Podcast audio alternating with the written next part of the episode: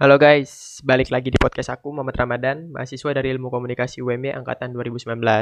Seperti yang udah aku kasih tahu podcast sebelumnya, podcast aku kali ini bakal bahas tentang karakter radio dan televisi.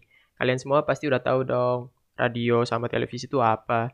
Nah, aku kali ini bakal bahas tentang karakteristiknya. Oke guys, yang pertama kita mulai dari radio. Radio itu dapat didengar bila siaran, dapat didengar kembali bila diputar kembali, daya rangsang rendah, elektris, relatif murah, daya jangka luas. Radio mempunyai karakter khasnya sendiri nih. Pertama, imajinatif. Radio bersifat theater of mind, artinya radio mampu menciptakan gambar dalam pikiran pendengar melalui kekuatan kata dan suara.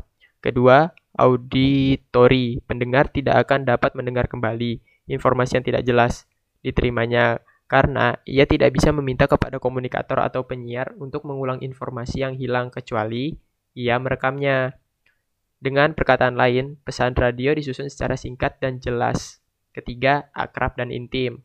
Akrab atau intim bisa dilakukan sambil melakukan aktivitas lain. Keempat, identik dengan musik. Pasti kalian kalau misalnya dengerin radio tuh pasti ada musik-musik gitulah ya kan setelahnya. Uh, kelima, mengandung gangguan bisa mengandung gangguan bisa timbul dan tenggelam audionya karena gangguan teknis. Oke, yang tadi itu radio kita lanjut ke televisi sekarang. Televisi. Televisi itu dapat didengar dan dilihat bila ada siaran. Dapat dilihat dan didengar kembali bila diputar kembali. Daya rangsang sangat tinggi, elektris sangat mahal, daya jangka luas. Televisi juga mempunyai karakter khasnya sendiri, nggak nggak radio nggak radio doang yang punya karakter khasnya sendiri. Televisi juga ada.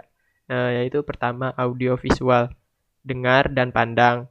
Kedua, berpikir dalam gambar ada dua tahap yang dilakukan dalam proses ini.